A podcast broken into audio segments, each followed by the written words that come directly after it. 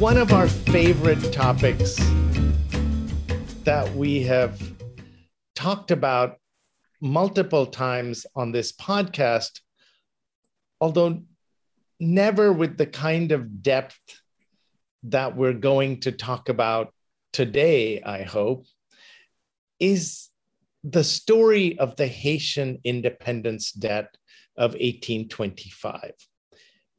And today, we're so thrilled that we have as our guest the person whose work inspired us to talk about and investigate this question and the particularly the legal and financial aspects of this question and that is my colleague at the University of Virginia. Although when we started, I did not know we would both be at the same university. It's Marlena Daut of the History Department and the Caribbean Studies Department of the University of Virginia. So I want to start out first by welcoming Marlena and then by putting out a first question of sort of how you became interested in this really obscure topic about sovereign debt because my impression is that you are not otherwise a sovereign debt scholar you are primarily a historian so welcome marlena and uh, i was hoping you could tell us sort of an origin story of your interest in this fascinating topic well, thank you so much for having me um, here. And um, yes, I'm not a scholar of sovereign debt. I'm a scholar of Haitian history and literature, cultural studies, and the Caribbean more broadly.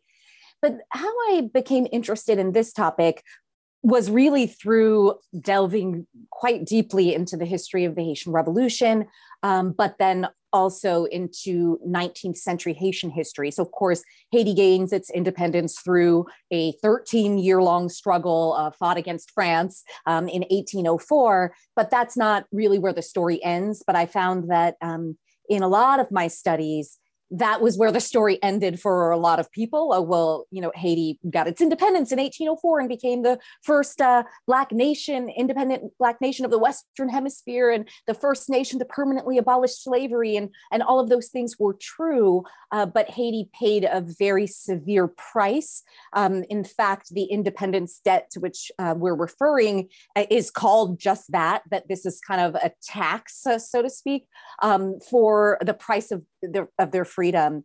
And, um, and as I delved more deeply into what we call the 1825 indemnity, um, which is how Haiti gained formal recognition from France, was by agreeing to pay 150 million francs to the French crown um, for the quote unquote loss of their property, including enslaved Africans uh, that the French colonists had had in their uh, holdings. Um, I learned that the debt, you know, it wasn't just they agreed to the debt in 1825. Okay, the debt was reduced in 1838 to 90 million francs total. Um, but then they were forced to take out all these draconian loans and there were interest, and the story became more and more complex and brought me into the 20th century as primarily a scholar of 18th and 19th century studies. Um, and you can really see by following the Haitian case the ricocheting consequences of debt um, that once you get into a debt cycle, it's very, very difficult to get out of it. And so following that story um, seemed logical to me as a person interested also um, in contemporary Haitian politics and, and uh, current events. So, Marlena, if I can um, ask a bit of background to the the indemnity itself. So, um, my understanding is that not long after the official Declaration of Independence, the country is sort of split into two with Alexandre Pétion in, in the south, I guess, and Henri Christophe in the north. And I'm wondering if you can tell us a little bit about them uh, as compared to uh, Boyer, the, the the, the leader that followed after uh, unification, I gather. And, and the subtext for my question is that uh, for reasons that are maybe not very good, some of the legal questions that come up ask us to think about the quality of rule at the time the the indemnity was imposed. And I confess, I just I, I don't know a, a great deal about the the the sort of context there, and I'm wondering if you can if you can give us a little bit of it. Sure. I mean, actually, the the story starts a bit earlier than than Christophe and Alexandre Pétion with um, a man named Jean Jacques Dessalines, who is considered the founder of Haitian independence. And so, even though it's quite common to say, um, to find written, you know, Haiti was the first Black republic. Um, actually, Dessalines created an empire, and he was he became the Emperor Jacques I, the Emperor of Haiti. Um, but he was assassinated by political rivals in October of 1806, and it's this assassination that actually leads to a civil war in Haiti that splits the North and the South. And so you had Henri Christophe eventually ruling in the North as king and Pétion ruling in the South as president over what then became uh, the Republic of Haiti at the time.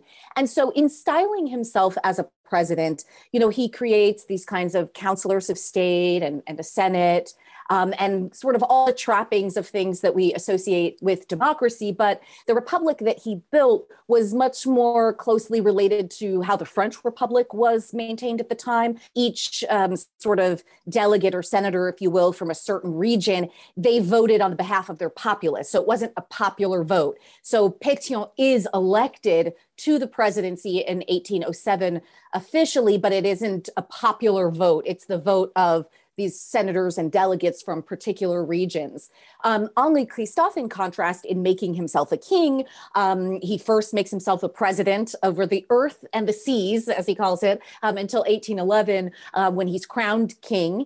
And so he has a constitution. There are all these laws, so it is a constitutional monarchy. Um, he wants to model it after the British monarchy, he says, but there are also certain vestiges of French monarchy kind of folded into it. And so, it, on the island itself, you kind of have this laboratory for different political experiments at the time in governments. Um, because not only do you have a republic in the south, a kingdom in the north, but on the eastern side of the island, that is today the Dominican Republic, you also still have a colony because initially France hangs on to that side until 1809 about, and then Spain recovers it and has a colony uh, there up until the moment when uh, Jean Pierre Boyer uh, comes to power and is essentially able to reunify all of Haiti. And so from 1822 uh, until 1843, actually, the entire island is the Republic of Haiti.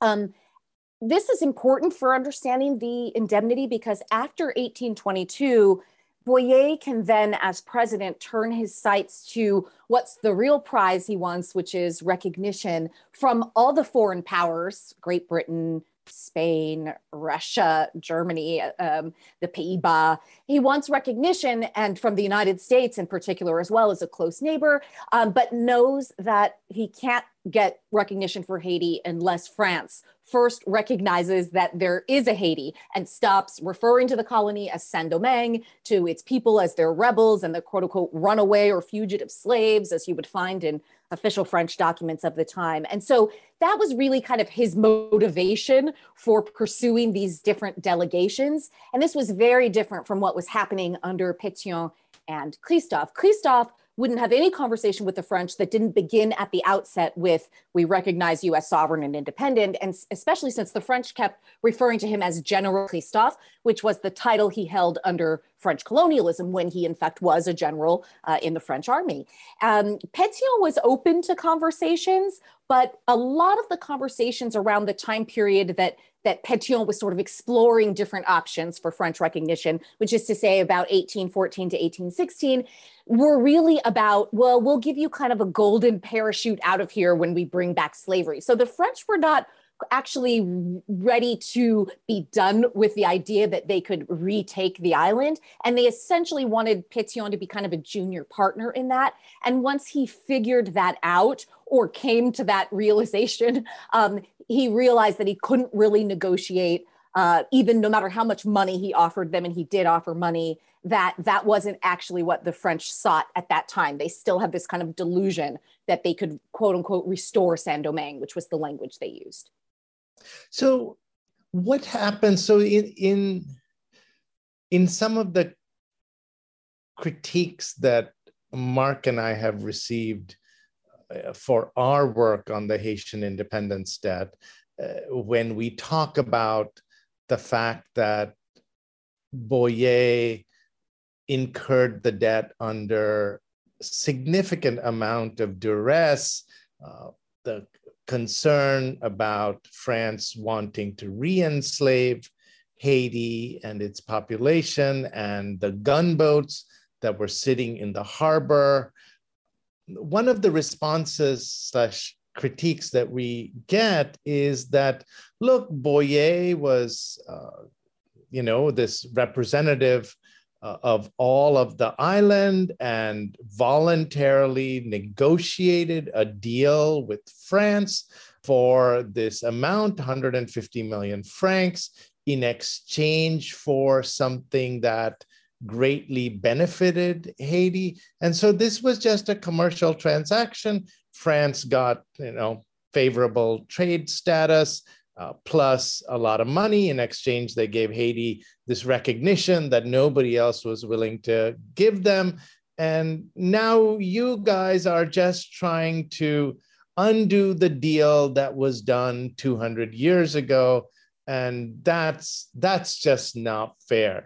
Now, that my impression uh, from your work is that's a dramatic oversimplification to say that uh, Boyer either was this lovely representative democratic uh, icon who was negotiating a sort of freely entered into contract Yes, I would say. I mean, so there's a few, th- there's a lot of things. Um, you know, I really like the way you laid that out because I think it really captures a huge part of the debate, which is well, if the Haitian government agrees to this indemnity, then who are we to say that France owes, that there's this debt that France owes to Haiti uh, so many years later? But let us aside from the gunboat diplomacy as it's been called which is is definitely real and is a huge factor um, in fact the diplomat who came to haiti with the document in 1825 a man named baron de Mackau, um, in his journals and his recitation of the event talks about how you know oh, we'll eliminate them we'll destroy them. So the idea that like oh they weren't really going to bring war so there was nothing to really be afraid of is not true. Um, and and even so how would boyer know whether or not it was a ruse or a bluff? Um, but but even if we say he he agreed to this we have to consider that he agreed to this as essentially a single individual on behalf of an entire nation. And even if we put the Senate, the senators and the delegations back in who were part of his government, the vast majority of the Haitian people did not agree to this debt. And uh, you know, one of 19th century Haiti's most prominent intellectuals under Christophe, you know, he says this thing in one of his histories. He says, you know, it is always the people who pay when their leaders make mistakes. They pay for their mistakes with their tears, their lives, and their livelihoods. And I think that's really true in this case because even at the time, Haitians protested what Boyer was doing. And in fact, there was a faction in the southern part of the country that said Boyer may have agreed. These were former generals of the revolution, actually. Um, he may have agreed to pay this, but we didn't agree to it. So, what would compel us to agree to it? And later, when there's an earthquake, a big earthquake in May 1842, it's estimated to be like a magnitude eight if they had a Richter scale at the time. And it had this huge tsunami, so much death and destruction um, that it was Boyer's sort of handling of that crisis or mishandling of that crisis in the north in Cap Haïtien, coupled with the fact that the Haitian people were essentially being crushed under the weight of this debt. Debt. Um, the farmers, in particular, in the countryside. Another Haitian intellectual from the later 19th century, Anténor Firmin, he talked about how while farmers in Europe were busy modernizing, so to speak, and um, mechanizing the production of agricultural goods, that Haitians were still using, you know, um, materials and tools from the 18th century because they couldn't afford they paid so much draconian taxes to the state they couldn't afford to engage in this process of modernization that would have made you know, importing and uh, or exporting rather so much easier. So it would have enabled them to produce more. Um, and in the schools, um, other scholars have talked about how Haitian school children were told to recite these sort of, you know, oath statements like we're going to pay our taxes, we're going to do all of these things. This is the price of independence, and this is what it means to be independent. So it is clear that Boyer made mistakes that the Haitian people have to pay for, but it is also clear that he did make those mistakes under duress and that regardless he didn't actually uh, to a certain extent have the have the authority to um, put these kinds of chains of debt if you will on the future inhabitants of the society because of course we know he, there are all these loans that are taken out and then those loans have to be paid back and those loans are paid back often in situations of duress when the Haitian government defaults. Um, that's what occasions the next delegation in 1838 to come under a separate French king and, and renegotiate the terms of the quote unquote settlement or the agreement.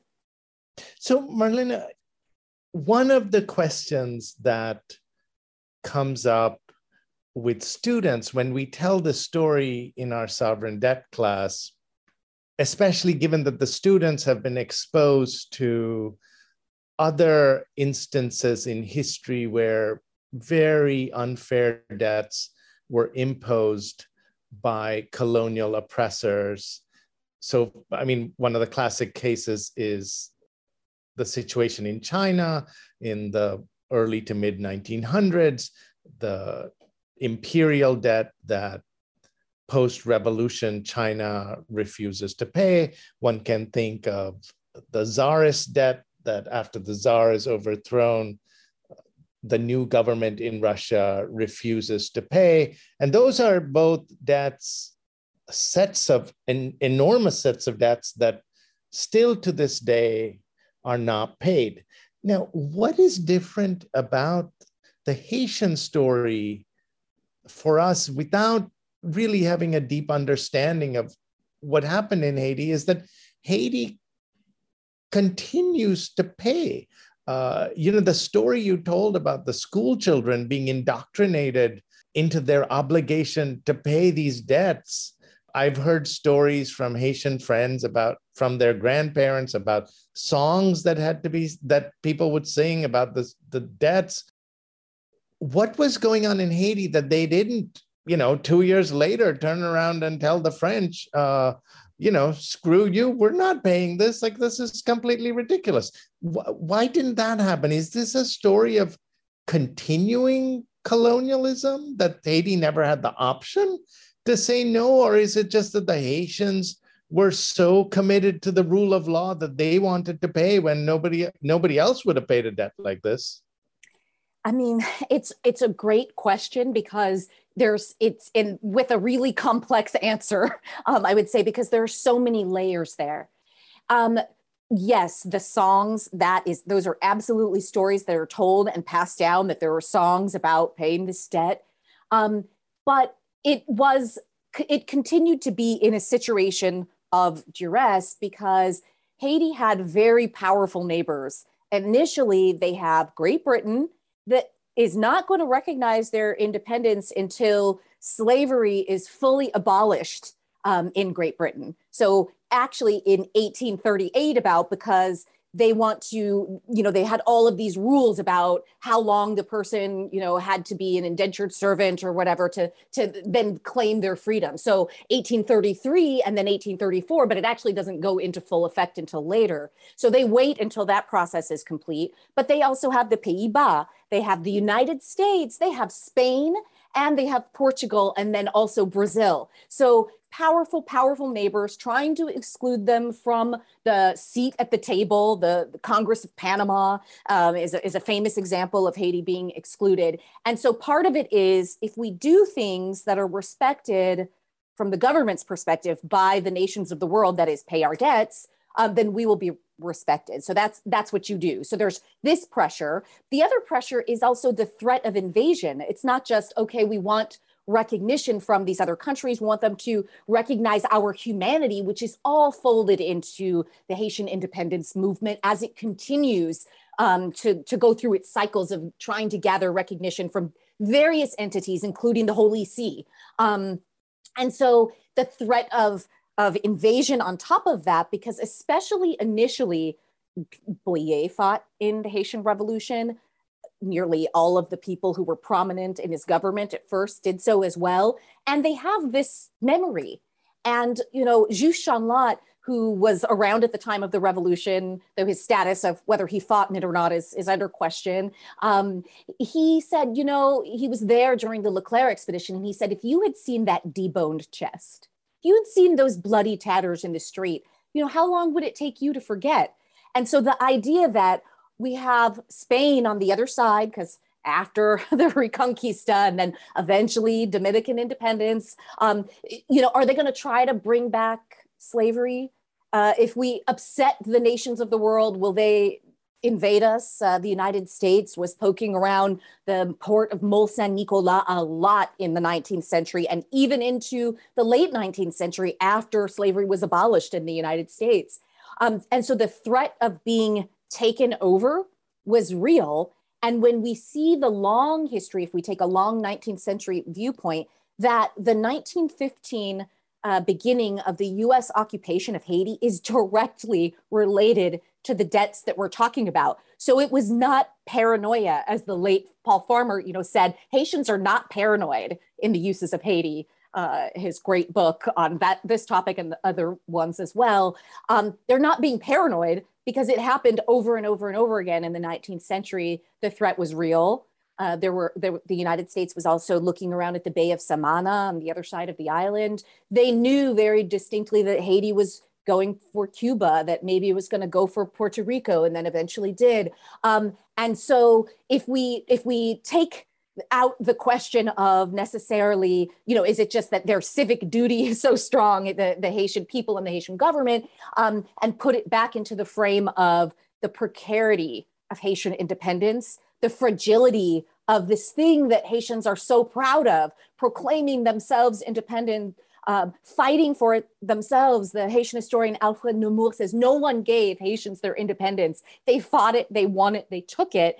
Um, and the idea that it could somehow, because they're a small island and not, not a rich island, that it could somehow be taken away, I think has to, and, and was passed down as intergenerational trauma over and over again because we see all these writers saying, Louis Joseph Janvier, all these writers into the 19th century saying, beware of the United States, Demesvar Delorme, don't be seduced by the United States. So it continues. And, and I think that's what we see today as well. The threat of being invaded puts all kinds of pressures uh, on, on governments and people. Well, let's take a short break. And then when we come back, Marlena, I'm hoping we can get you to talk a little bit more about the that longer history leading up to the US invasion in 1915. But let's uh, let's take a short break.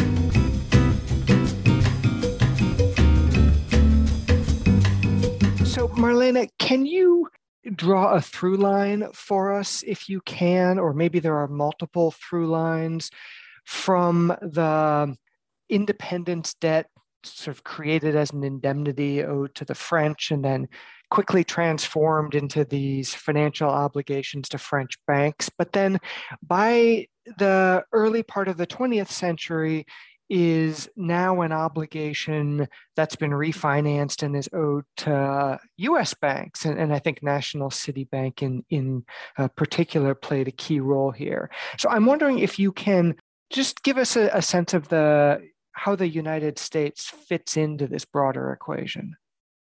Definitely. I mean, I think, you know, sort of you laid that out really well in the sense that um, the United States kind of, the debts get repackaged um, to a certain extent, and the United States kind of um, assumes them, if you will, or takes responsibility over them. And part of the, the US occupation that I mentioned that lasted from 1915 to 1934, the, the pretext for that was the assassination um, of a Haitian president or one who had fled office rather and sought refuge in the in the French embassy at the time um, and was dragged out. And, and, you know, it was a horrific murder in the streets. But when we think about how the United States had already experienced several assassinations of prior presidents, more than Haiti had at the the time, um, we see that that was just a pretext uh, because the missives back and forth between uh, US officials and per- French officials and also Haitian officials is, is all about They're talking about money that has to be repaid. They're talking about debt. They're talking about interest. And yes, um,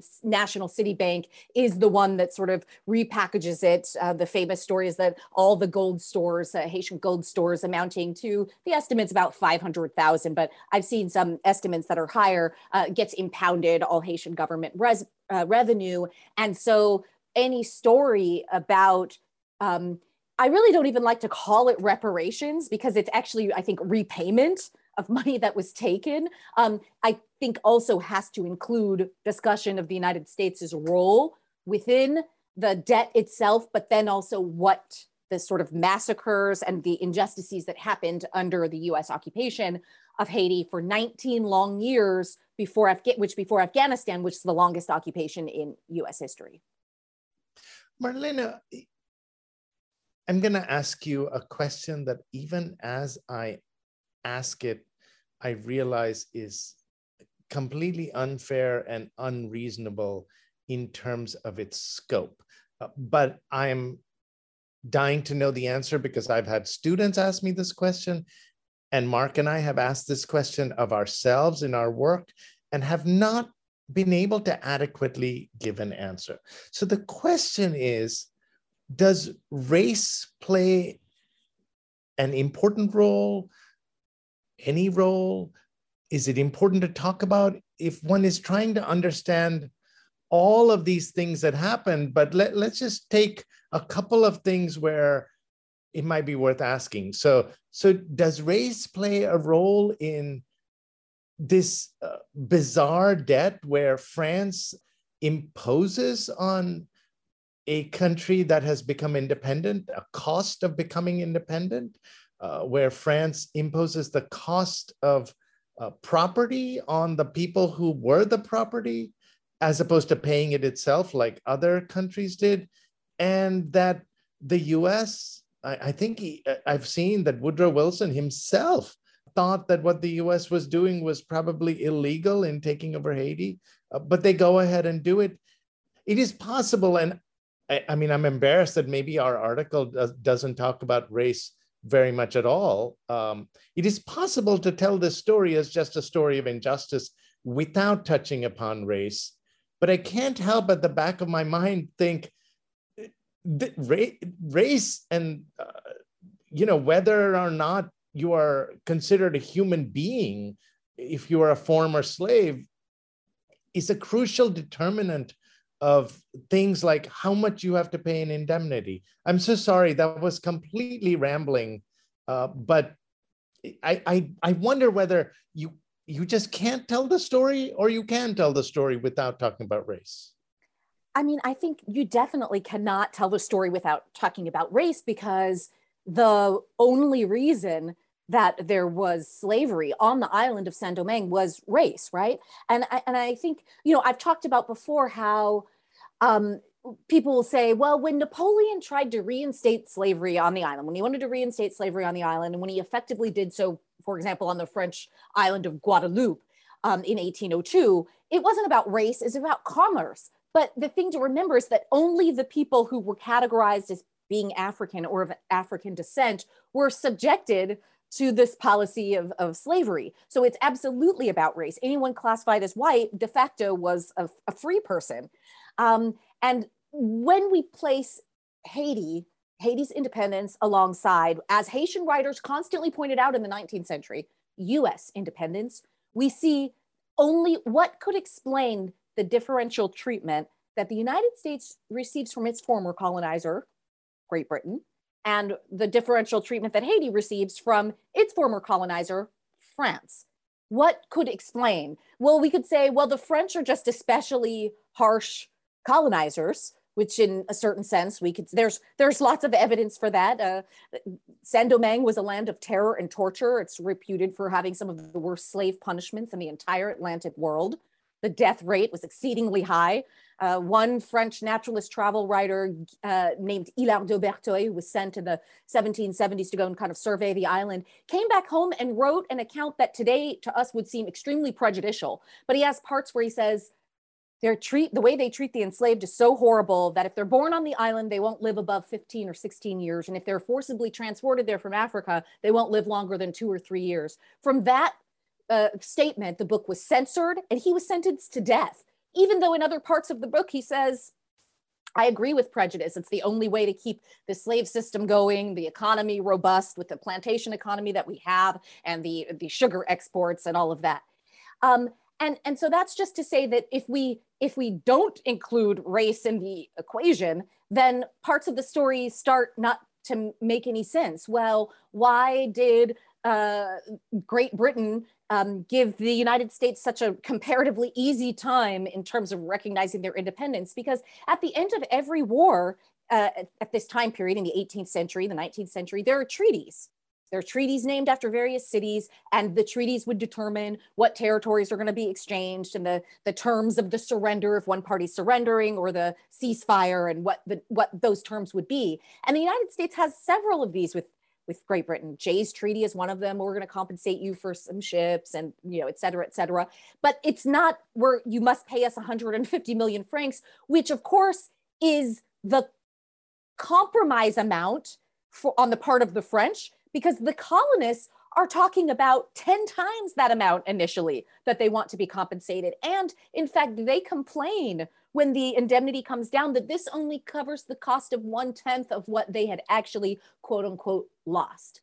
That whenever race comes into the equation, things start to seem justified and normal that would seem outlandish and ridiculous in any other context. What would have happened if you know, 11 years after US independence, the war is over. Great Britain sends a delegation with gunboats and says, you need to pay us $150 million or pounds. And if you don't, yeah, we've got these guns pointed at you. We, it's hard to imagine in any other scenario, um, except that in the 19th century, the French not only imagined it, they put it into practice. And I will say that other nations of the time, they, I think, expected that Haitians wouldn't necessarily pay that because the writers from Great Britain are saying this is such an absurd amount of you know if we had to pay this in England we would you know we would have trouble paying this. So everyone knows and it's an absurd amount which brings us back to the question of again why in the Haitian case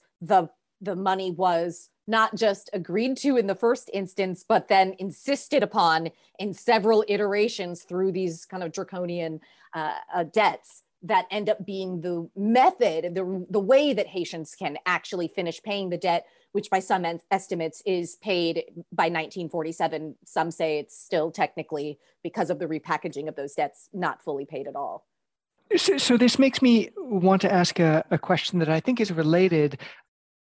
So, former colonial powers tend to develop pretty hazy memories about uh, the depredations they engaged in um, in the the course of their colonial rule. And and I have to imagine that tendency is even greater when questions of race are involved. And so I wonder I know Marlene that you've taught uh, in the US and, and in France and um, maybe at various levels. And I'm wondering what your sense is of how I guess I'm especially interested in in um, teaching in France. What your sense is of the kind of historical memory that uh, students inherit of this episode. Is there any? Um, uh, is it if there is? Is it viewed as a sort of mark of shame? What what do we uh, uh do? People remember this when clearly they should.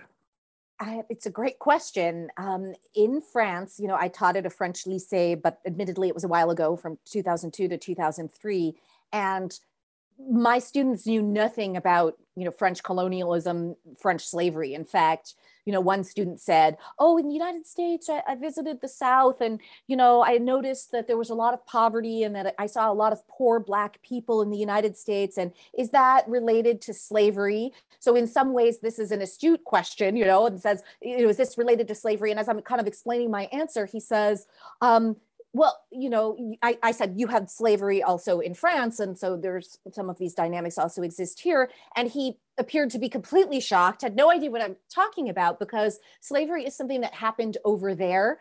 And the United States has a particular race problem because of its history of slavery, whereas the French, in contrast with their theory of universalism or this ide- ideology really of universalism that we don't see race, that we're color neutral, um, that everyone is French first, um, that that racism is then the problem of someplace else. And so, if racism is the problem of other places, then maybe we don't actually need to teach uh, the history of slavery and colonialism. And now, my understanding is this is changing now, but at not at a kind of universal level in France, that a lot of it depends on the instructor and how much of this history um, they want to teach. In terms of the indemnity, the awareness is almost zero um, among uh, the French populace in general, um, and it's not really taught in, in schools at all. Um, I would say in the United States, my students, the indemnity in particular, are similarly shocked. They've never heard of it either. They wonder why they've never heard of it, and they also find it unbelievable to a great extent. Well, thank you so much. This was one of the most fun podcasts we have done. So we're so grateful. Thank you for having me. Share, shared your time with us. Thank you. Thank you. Thank you, Marlena. Thank you.